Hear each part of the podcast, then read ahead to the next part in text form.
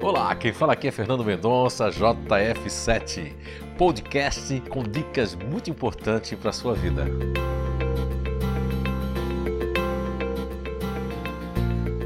Olá, estamos de volta com mais um podcast nessa nova série que nós vamos falar das capacidades cognitivas, como se diferenciam em cada grupo natural de inteligência. Então, o título é As Capacidades Cognitivas e os Grupos Naturais de Inteligência, os GNIs. Primeiro, vamos começar com um pequeno exemplo ali para vocês, né? Antes de entrarmos assim diretamente nos 12 é, grupos naturais de inteligência, né?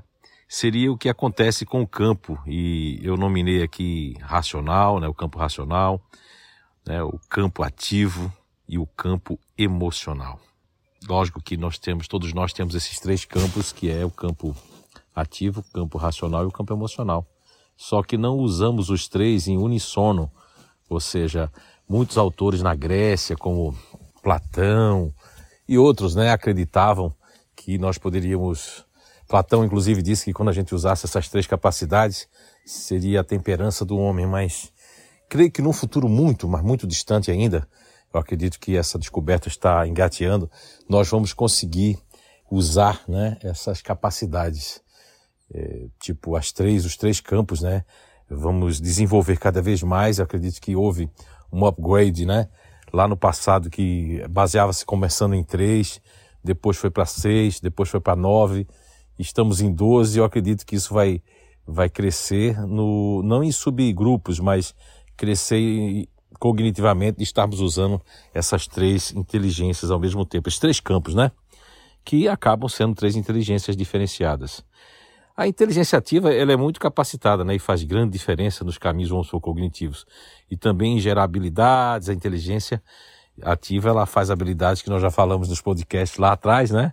E vocês já estão um pouco já a, a par né, disso. E depois tem a inteligência racional, que é esse campo, né? Filtro racional, é, não dispõe das mesmas que tem um ativo e vice-versa, né? Então, é por isso que existem as inteligências, porque um desses campos está em primeiro plano em nossa visão de vida, de mundo, fazendo uma recapitulação para vocês sobre isso, né? Aí nós temos ali o campo emocional, que também não tem nada a ver com o campo racional. Imagine que você está cozinhando e ao tocar em uma panela com uma temperatura muito alta, você imediatamente retira a mão antes mesmo de sentir a dor. Já pensou por que dessas respostas tão rápidas, né, involuntárias que nós temos? Vocês já pensaram nisso? Isso é o campo instintivo, que é um quarto campo que nós estamos falando no aprofundamento do nível 5, né, do Instituto de Evolução Humana, na descoberta das inteligências naturais humanas. Essas respostas são chamadas de autorreflexos, né? Quando você vai botar a mão e vai queimar. Então são reações tão rápidas que a mensagem só chega ao cérebro após a resposta ter sido gerada, porque ela vem de lá. Ela vem lá da pele, da sensibilidade dos nossos sensores, até chegar no cérebro. É diferente, né? Então isso acontece porque esses atos são uma resposta medular a uma, um determinado estímulo do nosso corpo. Eu estou falando tudo isso para vocês porque para vocês entenderem que os caminhos cognitivos eles criam. Hoje a ciência tem 100 tipos de neurotransmissores bioquímicos, né? 100 catalogados. Só se falam em 5, 6, 7, 8. Os outros eles não falam porque não chegaram a ter certeza de qual e como e o que faz esses neurotransmissores bioquímicos, né? Então, assim, certo dia todos teremos, todos nós teremos um cérebro em perfeito estado, ou seja, exatamente isso que acontece com centenas de vezes com pessoas que possuem, né, tem um campo filtro ativo, um campo filtro racional ou um campo filtro emocional, né?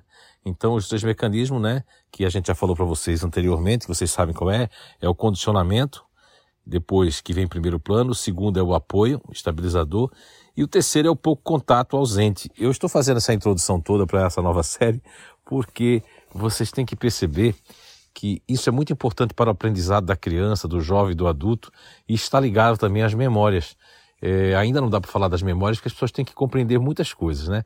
Mas não é só a memória básica de curto e longo prazo, existe, existe outras coisas, né? É, por exemplo, vou dizer para vocês aqui, os futuristas, por exemplo, eles não gravam o nome de pessoas quando não é interessante, mas quando uma coisa eles necessitam, eles precisam, eles gravam o nome de pessoas também, quando é, é necessário, né? Tá certo? Vamos falar então, são essas características que nós vamos falar e vamos estar falando como é que acontece, né? Essas, esses caminhos, né, essas capacidades cognitivas. Vamos falar de capacidades dessa vez, tá certo? Então é só uma introdução para vocês ficarem a par que no próximo episódio, podcast, nós vamos estar falando aí com vocês, né, especificamente as capacidades cognitivas de cada GNI, ok? Então, estudem também, né? Busquem estudar, não fiquem só dependentes aqui do podcast. Eu sei que algumas pessoas não são tão sinestésicas, não são tão é, de, de, estar prestando atenção e preferem ouvir e fazer as suas coisas ao mesmo tempo, que é a questão multasking, né? Multarefa, principalmente os ativos, né? Ou os racionais que têm um ativo aí em segundo plano também assim preferem. Um grande abraço, fiquem todos com Deus e se cuidem, tá? Até o próximo episódio.